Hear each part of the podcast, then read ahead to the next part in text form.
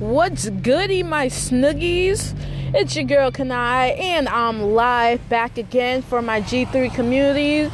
For those who are supporting and following us through the podcast, and also our community on Facebook, we love you guys. Keep on following, keep on rocking. All right, let's get to it. So, today's subject, and if you can hear my engine, yes, I am driving while I'm doing this, sorry.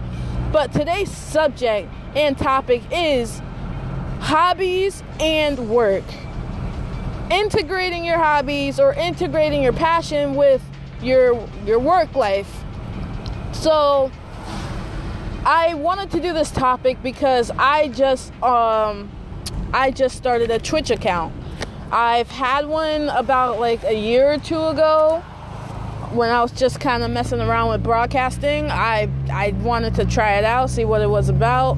Uh, didn't know that many people on Twitch, but um, I didn't really get too into it because I didn't have that much time. Or, in other words, I didn't know how to allocate my time from playing video games to, you know, working and, and just my regular life.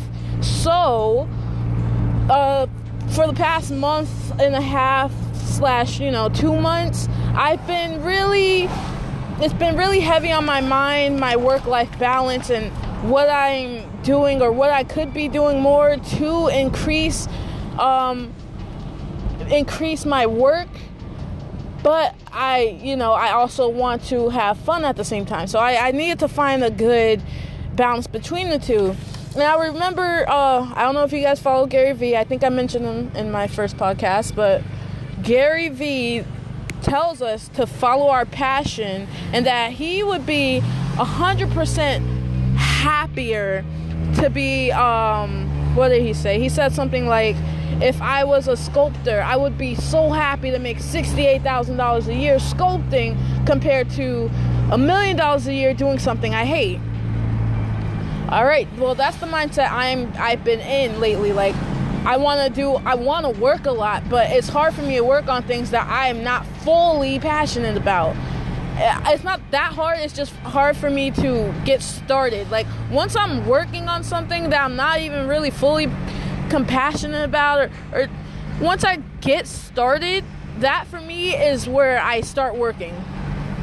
But that also is the hardest part for me. I i find it hard going to the gym.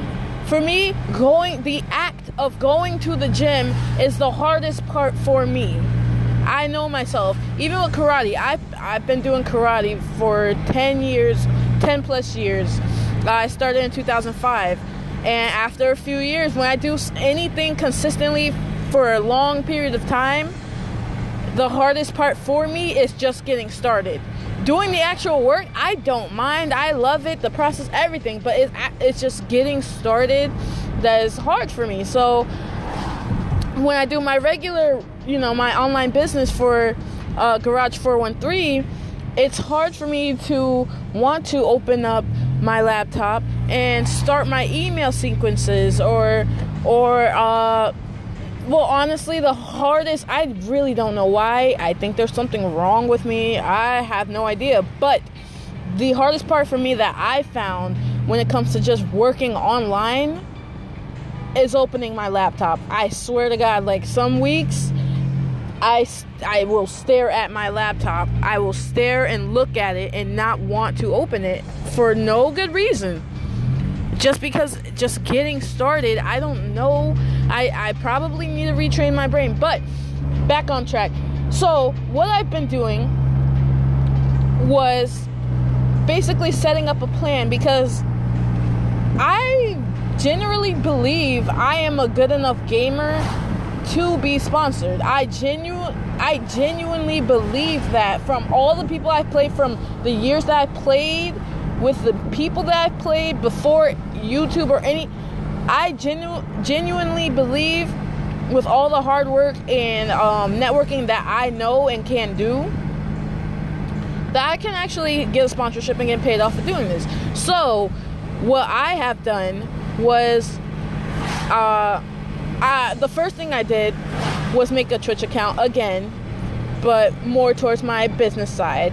And then I looked up on YouTube how to get more. It's really that simple, you guys. how to get more followers on Twitch, how to get more subscribers on blah blah blah or whatever. So I did that, and I'm taking some of those tips.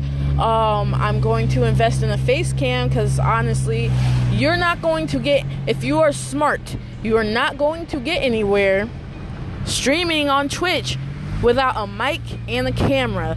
That honestly were the two things I did not want when I first did my Twitch account two years ago. But I don't care about the I don't want, I care about the results. So, I'm getting me a face cam and I need to invest in a mic and a new headset for my games. Um, second thing I did importantly, I scheduled times to play. Therefore, it's easier for me and whoever is following me to see when I'm playing if I play at the exact same time. That way, it makes, you know, everyone will, oh, I want to watch Ninja today. Everyone knows what time Ninja plays because he plays for 10 hours.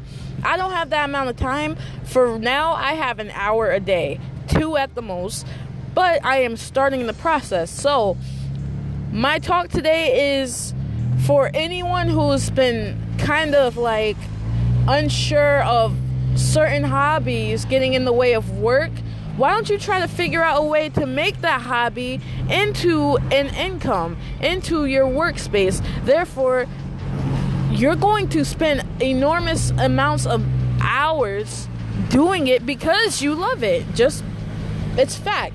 You do what you love more than the things you don't love because it's, it's what you love. It's easy. So, that's my little rant, uh, my little talk. I want to hear um, on your your side, do you think you should spend the time and money, energy on your hobbies into making it a career? Do you believe you should actually go into those avenues? Or do you think you should just build and focus on your regular work up until you have made enough income to spend time just doing your hobby? What are your suggestions? All right, you guys. I'll see you guys in the next episode. This is Kanai. I'm live. G3 community. We're out.